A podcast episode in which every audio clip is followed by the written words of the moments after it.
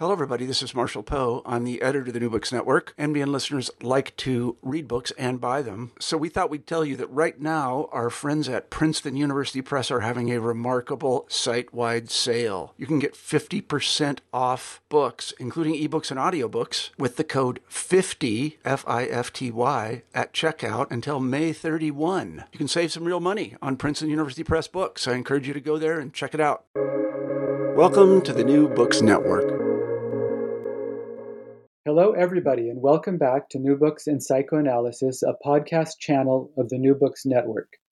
My name is Philip Lance, and I'm your host today, interviewing Dr. Cordelia Schmidt Hellerau about her novel Memory's Eyes, published by IP Books in 2020. By way of introducing the book, I'll just say that the front cover calls it, quote, a New York Oedipus novel unquote, which I understand to mean that it takes place mostly in New York City and it's structured by the myth of Oedipus. Cordelia Schmidt Hellerau, PhD, is a training and supervising analyst of the Boston Psychoanalytic Society and Institute and the Swiss Psychoanalytic Society. She has published numerous papers and three books on metapsychology, clinical issues, and applied psychoanalysis. Her 2018 publication of Driven to Survive was a finalist of the American Board and Academy of Psychoanalysis Book Prize. Her first novel, I think I'm pronouncing this right, Rousseau's Traum, I think is a German title, was published in 2019. Since 2017, she is the chair of the IPA and Culture Committee. She works in private practice in Chestnut Hill, Massachusetts. And so, welcome to the program, Cordelia. Thank you, Philip, and thank you for having me for this interview and for taking an interest in my novel, Memory's Eyes. You're welcome, and I'm I'm. This has got me into the first novel. I'm actually usually I'm uh, reviewing or, or interviewing people about you know theoretical or clinical books, but I think this one's going to give our listeners who love psychoanalysis um, a really interesting taste of some theoretical and clinical issues, but in a novel form. So it's a treat for me. And why don't we? Um, why don't you just tell us what's the story of the the birth of this book? Well. Uh, I am a psychoanalyst by profession. Uh, I always love to read and uh, and write. Um, but when I came uh, to the United States in 2000 uh, and started here uh, to work uh, clinically and in my institute, the Boston Psychoanalytic Society and Institute, I was confronted with the idea that the Oedipus uh, is outdated. Uh, it's an old concept that is of not much use anymore. And this idea of the waning Oedipus struck me as uh, as uh, rather strange because I think the Oedipus is uh, something that we experience uh, uh, throughout our lives, and of course, in particular, when we grow up. And it is uh, a great concept, a very complex and essential con- concept. And so I thought of telling a bit uh, or creating situations of everyday life that are full of Oedipal situations, configurations of triangulation and uh, uh, um, I, uh, I envy and uh, rivalry and uh, but also longings, confusion, all these things that come up with the Oedipus complex in the child's mind and linger throughout uh, life. And that's uh, what I wanted to show uh, in a contemporary story. Um, I think, yeah, yeah, going to be very useful for a lot of psychodynamic uh, clinicians who might be listening, people interested in psychoanalysis who who don't who know that Oedipal theory was central, huge core to sort of classical psychoanalysis, but maybe they don't get exposed to it much um, anymore. For instance, in my training, which was in a sort of British object relations institute, I didn't really, we didn't talk about the Oedipal myth or the Oedipal complex much at all.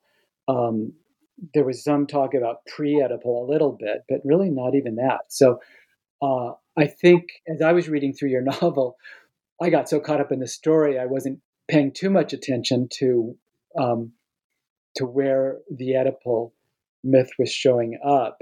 But every now and then I'd go, it, it would sort of dawn on me, oh, we're in, we're talking about Oedipal things here.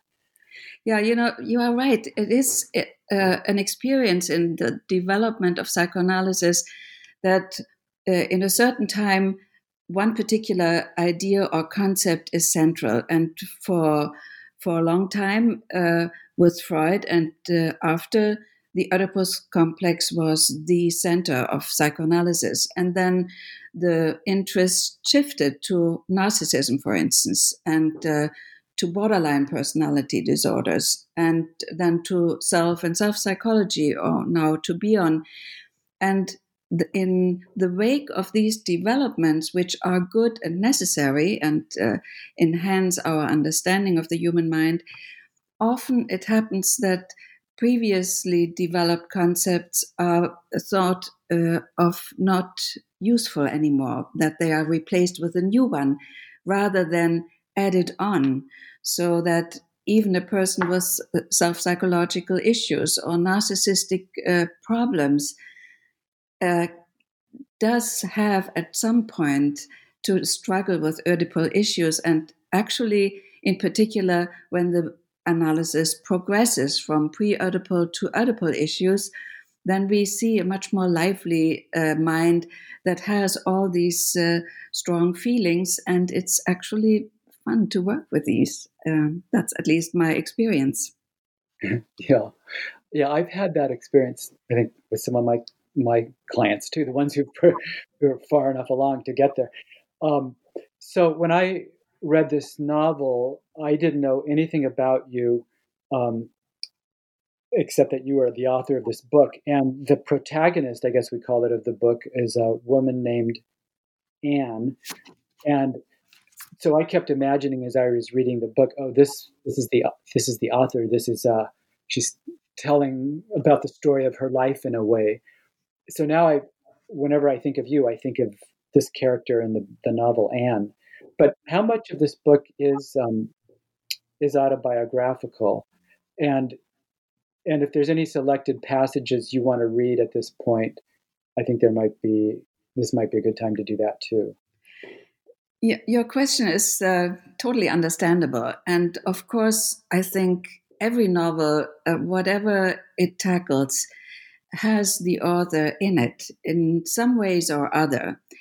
Now, there are more autobiographical novels uh, uh, than this one is. Um, this one is actually uh, very closely related to the three Sophocles, Sophocles plays Oedipus Rex, Oedipus at Colonus, and Antigone. And uh, the, I have devoted chapter or maybe a part in this novel to each of these dra- dramas because they show the whole life of Oedipus from the beginning, basically, till after its end. And nom- normally we hear the Oedipus complex discussed with the male figure, Oedipus, but I wanted to tell the story from the perspective of Antigone. So the main figure in this novel is Anne, basically a contemporary Antigone, who talks about how she imagines uh, her father came to New York, how uh, her parents lived in New York before she was even born. And then in the second part, which uh, equals Oedipus at Colonus, uh, there is uh, this part, as you know, is about Oedipus and Antigone traveling for 20 years uh, uh, before they find uh, Oedipus' resting place. This is the part in my novel that they travel through Tuscany. And in the third part, this is totally devoted to uh, Antigone. So um, in in the in the place. So in that sense, uh, it is the whole novel is told from uh, the point of view of Anne, and I can just perhaps uh, read how she how the whole novel starts and how she uh, introduces uh, her ideas about her father, if that's okay. Yes, please do. So Antigone says, So this is my story. My father, Edward or Stark, or just Eddie, as everybody calls him, comes to New York one ordinary afternoon with a small bag in one hand and a street and subway map in the other, comes in by train from Philadelphia, where he had lived with his Aunt Margaret in her fine apartment for as long as he could remember, and gets out, finally, at Grand Central Station. Now, here he is in the middle of a totally amazing moment, new and free. He looks around. What an energetic crowd of people, he thinks, racing and zipping back and forth between trains and stairways, and all the blinking and sparkling showcases in this huge hall of Grand Central Station. Grand Central Station. And everybody's calling and chatting and yelling and laughing, and also useful and earnest and determined, like Eddie himself hasn't felt in a long while, if ever. This is it, he thinks. Instantaneously, he knows this is my city. This is where I want to be. He has a bit of money in his bank account, his inheritance from Aunt Margaret. Not much, but enough to comfortably risk a new start and move into a bed and breakfast or a cheap hotel for as long as it will take to find a more decent place to stay, a place where he has his own bed and fridge and can do his own laundry. My father said he loved New York at first sight, and strangely enough, he had this distinct feeling that he belonged here. He wasn't naive. As protected as his small world had been up to this point, he always was a smart observer and somehow knew about the difficulties in settling in a new place. His habit was to scan things carefully and only then decide. So I see him leaning against a big post next to a coffee shop, looking around. What now, he wonders. The total freedom of choice intimidates him in its enormity. Every step he will take from here can easily lead his life in a different direction, and there's no way to foresee the consequences or to make a reasonable decision. On the other hand, this is the adventure of life. Eddie has finally arrived in New York. Okay, so um, I'm really interested by thinking about uh, uh, our fathers' lives before we were there. Um, that's kind of what this Anne is is imagining, and this grand. I guess one one thing I wondered: the Grand Central Station is that like the world of, of daily activity and busyness uh, is that what was the name of the city? Was it Thebes, where Oedipus ends up and meets meets Jocasta, his mother? Uh, yes, uh, one could say so. Um, I mean, I have not too closely related those, but uh, I thought more the Grand Central Station can uh, kind of symbolize uh, the momentous uh, stages in our lives where we do make a decision. And uh, um, in fact, as you say, uh, Eddie will meet, make a, a fateful decision and uh, meet the figures of all uh, the complicated members of the Oedipus family of Sophocles' plays. And, you know, I asked about the autobiographical nature of this uh, this this novel, and you answered that very well. Although it sort of, I still find myself wondering, huh? Did Cordelia have a father who came to New York City? you don't have to answer this, but um, just kind of makes I don't know why I'm so curious about you know how much of this really happened. Well, actually, it's funny. My father never was in New York. it happened to uh, he never uh, got to travel to New York. I grew up in Germany, and uh, he traveled many parts of the world, but somehow never did never made it to New York. But New York, you know, I I thought is basically. Um, the quintessential city of uh, modern American life it's the the locations that I use in this novel, like Central Park or Fifth Avenue and others, uh, they are really in New York, and I know New York a little bit, and uh, I love this city. Uh, it's a great city, very exciting, and has a lot to offer. So I love to place uh, uh, the novel in New York. Um, but I also think uh, New York is a bit of a, a, paradigm of modern life. Actually, my first novel that was published only in German so far, Rousseau's Dream, also plays in New York. And uh, not uh, because uh, the people necessarily have to live there, but because I think it is so uh, uh, such a central idea of modern life and modern American life um, that I think it is uh, suitable for uh, a place for a modern novel. Uh-huh. And I know a lot of our listeners are New Yorkers. Um, it's kind of the central, the center of psychoanalysis in some ways too. Yeah. Maybe, you know, not internationally even. Um, and I'm so glad I, I, lived in New York in the late '80s in Chelsea for for two years, and I'm so glad I lived there because yeah. it's there's no place like it. Um, yeah. Well, that's uh, you know this novel. Um, I my experience reading through it is that it started speeding up, and and the last I don't know third of it really became sort of this exciting roller coaster ride. But can you speak about the pace? And was there some, um, is there a method behind the madness uh, of the ending?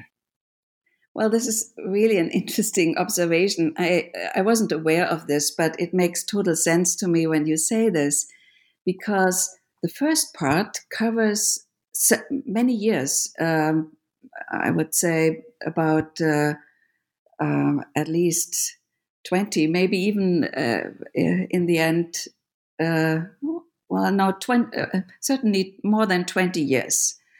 Uh, the second part covers five months, and the third part, part covers five hours. So, in fact, one can see that uh, there is a time component uh, which I wasn't really aware of or thinking about, but that may uh, speak to what you noticed the acceleration of pace. All three parts are more or less of the same length, and so we can see that uh, the more uh, detailed uh, I look uh, time wise, uh, the faster it seems to draw to the end. yeah, and and quite yeah, quite exciting as things build in this story. At the ending of the story, um, felt really right to me. And somehow, I don't want to spoil it, but but maybe so I'll let you sort of. Do you want to say anything about the ending and how we can think about that? Um, yeah. Uh, I don't want to spoil the ending either, but in more general terms, I can say what happens when in psychoanalysis we work through the Oedipal issues. Uh, many of our patients think when they come to analysis, uh, okay, I have some problems, and at the end of the analysis, they I have worked them through, and they will be gone. But this is not the case. Uh, what we help our patients to do is to think about them, to become aware of these problems, of these issues, to recognize them when they show up again in particular situations. And so the uh, Oedipus uh, complex uh, finds, in some ways, as Freud says, a resolution when the child grows out of it at the age of six or so. Uh, uh, and the resolution, um, uh, at best, is the idea of the child to, say, okay, now I'm still a child, but when I'm grown up, I can also have a, a, a partner uh, like my mommy or like my daddy has. I can also get married or have children and uh, can do the grown up things. Until then, I have to grow and learn. And so, in that sense, I think uh, the novel tries to show a certain development uh, that the protagonist Anne makes. Also, uh, her father, Eddie, to some extent. And so this development uh, makes them aware of what they hadn't known so far. So there is something, uh, an enriched understanding of their lives that comes to both uh, uh, uh main fa- figures in this novel. Um, I think this awareness does help them to live a better and freer life, not to enact old secret stories, but to uh, reflect upon them and start to live their own lives. Uh, certainly, that is true, I think, or hope for Anne. This um, novel deals with um, the, the myth of Oedipus and also with, of course, psychoanalysis. And I think as the novel goes on, certain actual psychoanalysts, people who are psychoanalysts, become more even more central to to the story, and then references the characters characters who are in analysis, and uh, at sometimes in the near the beginning or middle-ish, I thought, oh, it's, it's, there's kind of some idealization of uh, psychoanalysis going on here. That's those illusions are sort of uh, uh, disrupted near the end, where uh, there's a very sort of um, not so ideal picture of what sometimes happens um, in the world of psychoanalysis. So, do you want to say anything about about that that issue? Yeah, um, I have actually two answers to your question about the idealization. The one is the style. Um, I sometimes have used a kind of gushing style, the uh, being all wrapped up in in how wonderful a person is, also. And this um, runs a bit counter to the current contemporary uh, spare uh, or minimalistic style. I did this because I think this is how our fantasies work. When we fantasize about something, we idealize uh, the situation that we wish for. Um, and in reality, of course, we know it's not so uh, ideal as we uh, would like to enjoy. Uh, but I can say also uh, that I do love psychoanalysis. I think it is an endlessly fascinating undertaking and it is empowering. And so uh, what I always liked with psychoanalysis was it follows the lines of Kant's enlightenment when he calls on us to have the courage to own our own mind, to uh, think independently, to reflect, and uh, to discover in our own world reasons that we hadn't thought about before. In that sense, I wouldn't call it idealization, but I would say, in that sense, I certainly uh, am a fan of psychoanalysis. Uh, I would love to be able to recommend it to everybody who has the capacity to do analytic work. Now, uh, that being said, uh, I'm also aware of that psychoanalysis sometimes unleashes quite some powerful emotions and, in particular, transferences. And so, uh, the, to handle these uh, uh, transferences and emotions is not that easy. And that's why sometimes, unfortunately, uh, our profession stumbles. And uh, in that sense, uh, it is what you call the darker side in psychoanalysis. Uh, for instance, in a small way, already the non relution of of transference at the end of an analysis so that the patient stays in a lifelong idealizing dependency on his or her former analyst.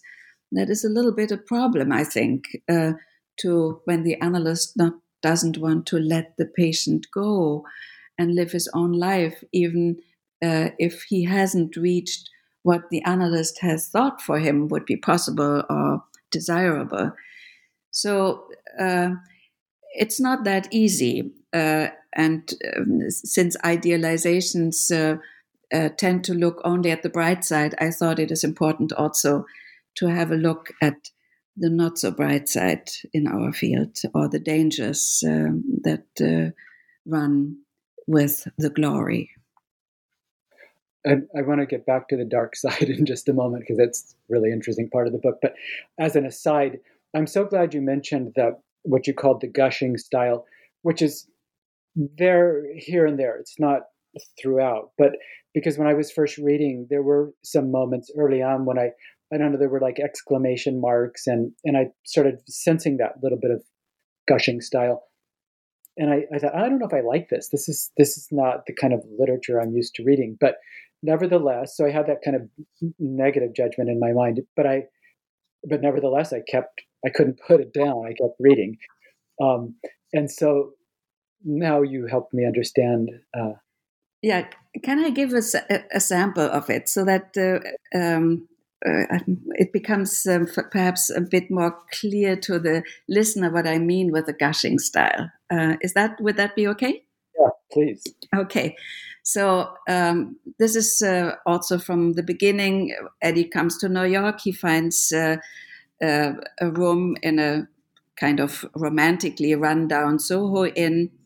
And now I describe uh, uh, the next day. In the morning, when he gets down to the small breakfast area, there's a woman sitting and reading the art section of the New York Times. Her dark curly hair, still entangled and befuddled from a short and agitated sleep, I imagine, loosely falls over the slim bones of her shoulders completely covering her face. Who is she? Eddie wonders. The woman is so involved in the paper that she doesn't even look at Eddie when he sits down at her table. There's only one table in the small dining area, and all hotel guests are supposed to eat there between 7 and 9 a.m. So he looks around, feels slightly allergic to the red and pink roses on the wallpaper, the frayed plush on the chairs, the lace cloth on the credenza, all this an offense to his sense of taste. My father has a very fine sense of aesthetics. And so he starts doubting that he will stay here for another night when all of a sudden he notices the woman's sleeve. The sleeve is hanging down from her hand holding the newspaper, which she is slowly lowering, either because her hand is following her eyes as they near the end of the article at the bottom of the column, or because she is so disappointed with what she is reading that all her day's energy is momentarily seeping out of her. Anyway, the sleeve of her brocade embroidered dressing gown is dipping like a thirsty tongue into her cup of black coffee, greedily sucking it up and licking it off and drowning in brown the features of an idyllic Chinese country life that had just been pleasantly playing and dancing along her soft silken forearm. Madame, your sleeve, Eddie cautiously says, and it might have sounded like your slave, because the woman moves her moose, newspaper to the side and looks at him with utter surprise. How beautiful she is! Even though maybe in her forties, she radiates a youthful, even girlish freshness, but also a loving maturity, a thoughtful depth, a sweet manner, and such a harmonious soul that Eddie falls head over heels for her, loses himself in her eyes, these gorgeous eyes. When has he last or ever seen eyes like hers, so open to him, so clear and calmly focused, so interested and intelligent? She looks as if she has gone through all kinds of human issues, from energizing to destructive, and enjoyed and survived it all. Eddie is speechless. As soon as he has recovered his wits, he reiterates, Your sleeve, sleeve, I mean, and points at what he is talking about. Oh, says the woman, now realizing her maladroitness, and a shadow of regret glides over her eyes like a rain cloud, which gets Eddie fired up. I actually know how to completely eliminate coffee stains, he has the presence of mind to come up with. I'm something of a magician with regard to coffee stains. The woman smiles, possibly comforted, perhaps amused, and certainly curious. Are you? She responds. Yes, Eddie confirms, and has no idea where this will get him, but he is so pleased to see his breakfast partner smile again. I'm Eddie, he introduces himself, advancing his hand towards hers while lifting himself up a bit to produce an elegant bow. Hi, Eddie, I'm Joyce. Joyce responds and hands him her hand, which he delicately takes, barely touching it, only to breathe on it or rather indicate an old fashioned hand kiss. Nice to meet you, he gallantly says and sits down. This is what our heroes get to live out in our fantasies. And my father was my hero. For many years he was. And maybe he still is. So, this is one of those gushing uh, paragraphs um, with which I wanted to indicate how we would love things to be so romantic and so wonderful, so complete and all uh, com- comprehensive uh, in one uh, single moment that we live through. And I know uh, that it may sound kitschy. It is actually supposed to be a little kitschy because that's what our fantasy lives is are uh, when we think of it or mm, think of it uh, without telling anybody else because we would be ashamed to do so. Yeah. Well, yeah. It, I, I guess you're helping me understand how this passage worked for me. Just my impression. How did you react? Well, one one little he's the line that says, "Who is she?" Eddie wonders as he's he's see, seeing this woman, um, and then something about her eyes, those those gorgeous eyes. When has he last or ever seen eyes like hers? And um, so suddenly I started thinking of, and it, throughout the novel, there's places where a mother and a son look into each other's eyes, and it made me just associate to my mother's eyes, which are blue, and mine are blue. Mm-hmm. And our, in our family of six, me and my mother are the two who have blue eyes, and wonderful yeah there's so that's sort of stirring up sort of feelings in me. Yeah there is something special that will always be special for us even if we mature and live a normal life and don't have these uh, or wouldn't admit to these strong feelings but they can re- be revived in psychoanalysis. And if we are uh, honest to ourselves we still may have them at times. Well let's move on from the gushing style to the dark side, um, so because uh, there's um, the uh, the theme of incest comes up here. Now, and you might want to say something about that because our listeners who might be familiar with the Oedipus myth might miss what what incest has to, to do with that with and and with psychoanalysis and the transference and um, and this novel gets into questions of uh, boundary violations uh, in, in, institutes. Um, so somehow you wove all that together really beautifully in this novel, and that's kind of a generalized way of talking about it. But maybe you can re- re- respond to that. Yeah, you know, when I came uh, to Boston in the, uh, uh I came only to Boston in 2000, and uh, in the first 10 years that I lived here and worked as an analyst, three uh, major cases of uh, alleged sexual boundary violations occurred, and that was deeply disturbing to everybody. Um, it felt like pulling the rug out under one's feet, and uh, the institute struggled uh, to uh, deal with it. Um, and I was thinking uh, maybe there's a relationship between uh, discrediting uh, the Oedipus complex and these boundary violations, because think of it when our patients uh, start analysis, they develop a transference, and because of this transference, uh, there uh, come up uh, uh, parent-child feelings in the analysis. Now, Freud wrote this important paper, Observations on Transference Love, where he reminds all of us that the, the transference love uh, uh, is nothing to be proud of. Uh, it has nothing to do with our qualities. It is what the child uh, transfers to the analyst the early feelings to him, his or her own parents, and uh, boundary sexual boundary violations are always incestuous because of this transference relationship. And uh, it may remind us of Ferenczi's uh, paper on the confusion of of tongue. Uh, I think it is a confusion of transference and real life that happens when uh, these kinds of feelings are enacted.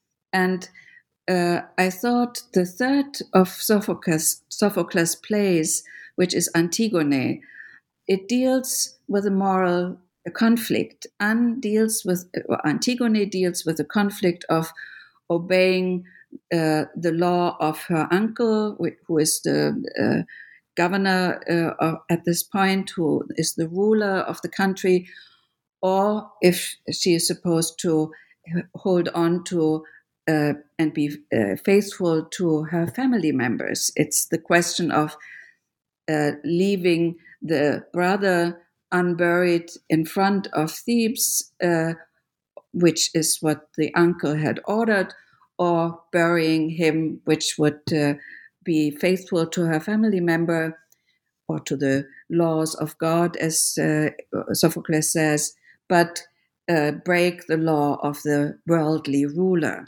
So there are these conflicts uh, uh, to who one feels loyal, how to resolve these uh, moral conflicts when they occur. And so I thought that's a good place to um, work through some of what may occur when such boundary violations uh, take place as a result of unresolved Oedipal conflicts and uh, difficulties, I think. Yeah. Well, you, you give some really, um, uh, I'm trying to find the word, sort of vivid and uh, intriguing um, stories around those issues um, especially as as the the novel comes closer to an end.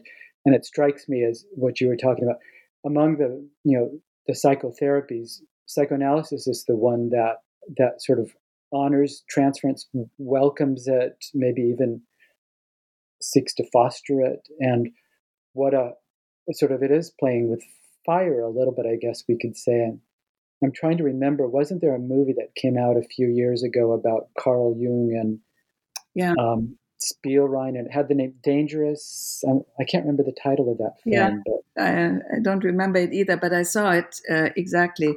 That's uh, uh, a presentation of the dangers uh, of transference love when yeah. Uh, they are uh, basically exploited or abused by the analyst. Yeah. So, not the occur- occurrence of transference love is a problem. That's the patient's right but to uh, abuse it, to uh, make use of it, of this uh, weakness and transference, that's, I think, a grave mistake. Uh-huh. The cover of the book, Memory's Eyes, um, maybe you want to say something about that title, Memory's Eyes, but also what, what would you say about the, the cover picture? Well, the cover picture I thought uh, could um, um, present the development. Um, the first picture uh, shows a father and a daughter who are uh, charmed by each other, a little bit like in love with each other, despite being already adults. Um, and uh, tellingly, um, there's a middle chair between the two that is uh, empty. So that would be the chair where the mother would be supposed to sit, but is not there. The second photo shows the same father and daughter, but they look a little sheepishly. They have now discovered uh, something in her their history that makes uh, this, uh, let's say, gushing love uh, not possible anymore. So they have understood something about guilt, uh, responsibility, uh, weakness. Um, I mean, children also have to learn about the weakness of their parents. Um, the first idealized parent is slowly emerging also with all the not so good sides that he or she has. And taking all of this into account uh, uh, is a little bit of a shadow um, that uh, is cast, but can also be worked through, uh, I think, in most uh, parent child uh, relationships when we end up thinking, well, they were not the greatest, and this I missed, and that uh, was not so right. But all in all, it was uh, good enough, or it was uh, they did what they could. Uh, so also a reconciliation with uh, the weaknesses of the parents uh, may occur. Um, the novel ends probably a little bit before that by first being confronted with a knowledge that hadn't been there at the beginning, and that needs to be digested first, let's say, in the years after the novel ends. Uh-huh. Can you talk about yourself as a, a psychoanalyst and a writer? Um, there are, of course, psychoanalysts who write novels. Probably most of them don't, but but you've written another novel before this one. But and you've written other things too. Can you speak about that? Yeah, I always love to write. And uh, actually, one of my early goals was to become a writer, but somehow I didn't uh, manage. I wasn't successful, and I thought, I'm not gifted. Uh, I can't do this. And I was uh, very happy to write psychoanalytic papers, and I dived into uh, psychoanalytic theory, for which I also have uh, a soft spot. I am fascinated with Freud's theory of the mind and so for many years, I even dropped reading fiction because I was so involved in theory. But when I had worked all of this through, I came back to reading novels and I thought, oh, I could try just like that. And I tried and I so enjoyed it and was so fascinated with this process of writing fiction when I was sitting down, let's say one morning, not really knowing what I was going to write. And then after four or five hours, there was a piece there, a, a, a tale, a, a, story was there that I had no idea before. And that was all of a sudden uh, in my life.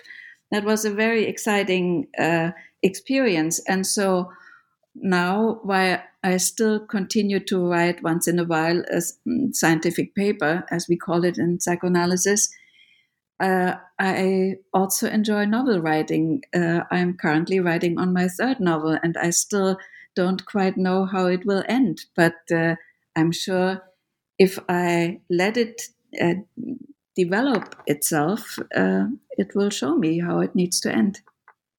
And I think you should say something about your scientific writing because you've got some recognition there too.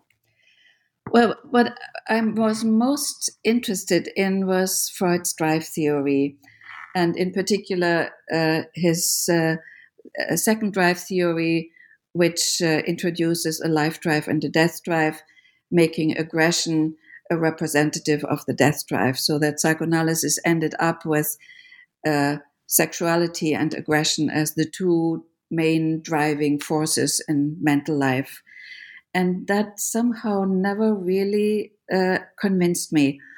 The connection of a death drive with aggression. And so I started out first, I wanted to write only something about the death drive. And then I realized, no, it doesn't work. I have to write about the whole drive theory. And when I wanted to uh, do a bigger essay on drive theory, I realized I need to include structure theory because we cannot think about the drives without thinking about the structures. And I ended up with working through Freud's uh, whole metapsychology from the early beginning uh, of the project, 1895, till the very end. And in this course, I developed a new understanding of uh, the death drive, uh, which included, in my view, the what he had early on called the self-preservative drive, and then dropped it. Uh, it not that he uh, renounced it, but it was basically cancelled. And I developed an understanding how uh, the preservative drive, as I would call it, is important and powerful primary force in our life uh, to preserve not only oneself but also one's objects, and that this is the antagonist to sexuality. So my uh, conclusion was that sexuality and the preservation of self and object these are the two uh, primal drives. That's why my recent book is also called Driven to Survive, because I wanted to emphasize and elaborate on this side of drive theory because it hasn't uh, so much been spoken about. And in this uh, context, I was, of course, asked to develop an understanding of aggression. And I think my conclusion is aggression is an enhancement of both of these primal drives.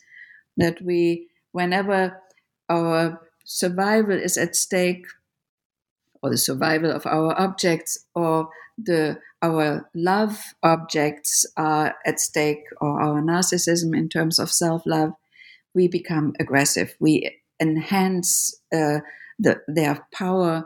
We assert ourselves because we want to be successful and uh, satisfy these two primal drives. Does that make sense in a nutshell?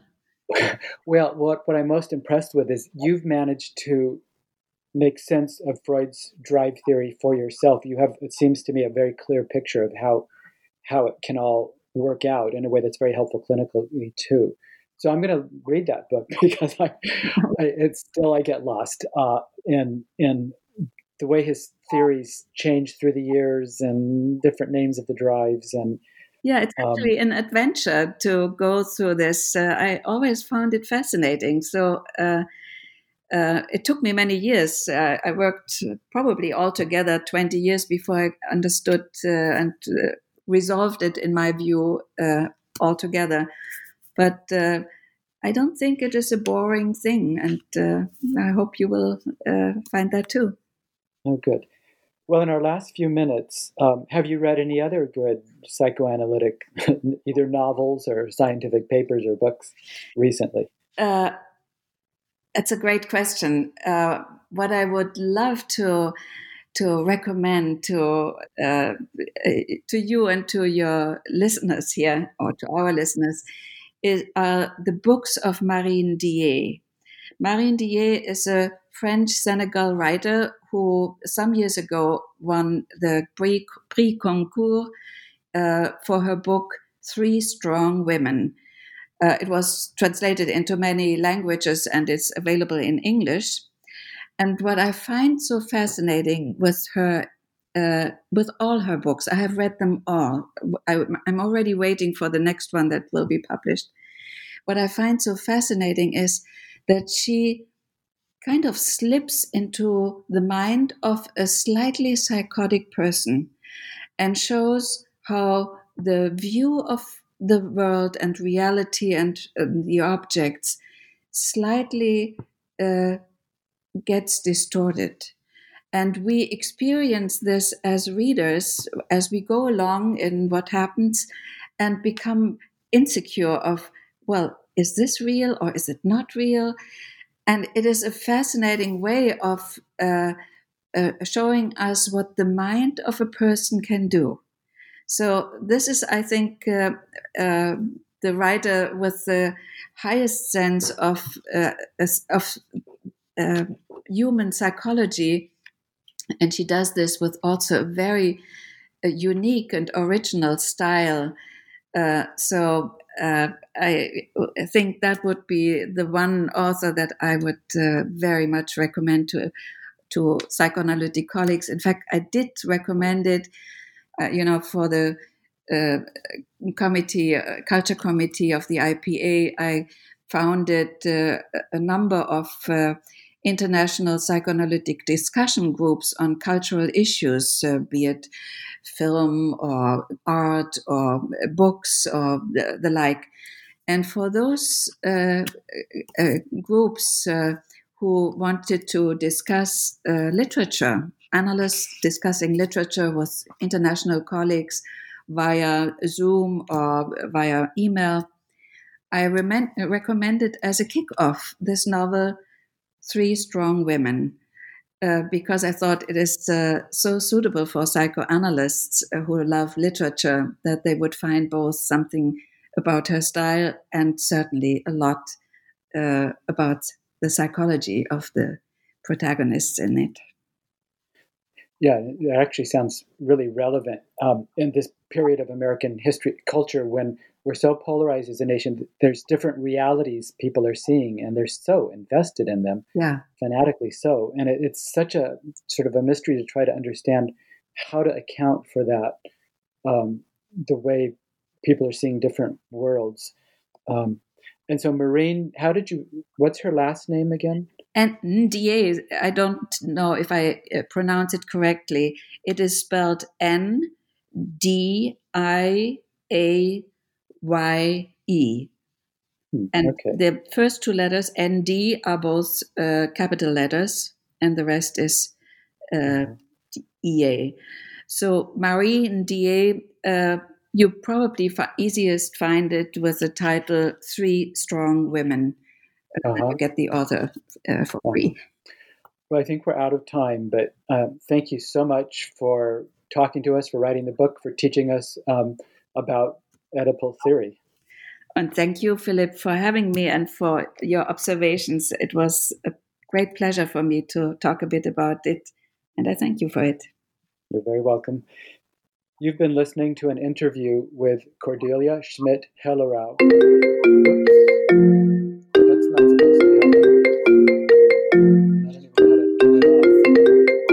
Okay, that's one of my very special patients calling me. I'm not surprised at all. Okay. She's very insistent. Um, let's see. You've been listening to an interview with Cordelia Schmidt Hellerau. Um, she's uh, about her book Memory's Eyes, a New York Oedipal novel.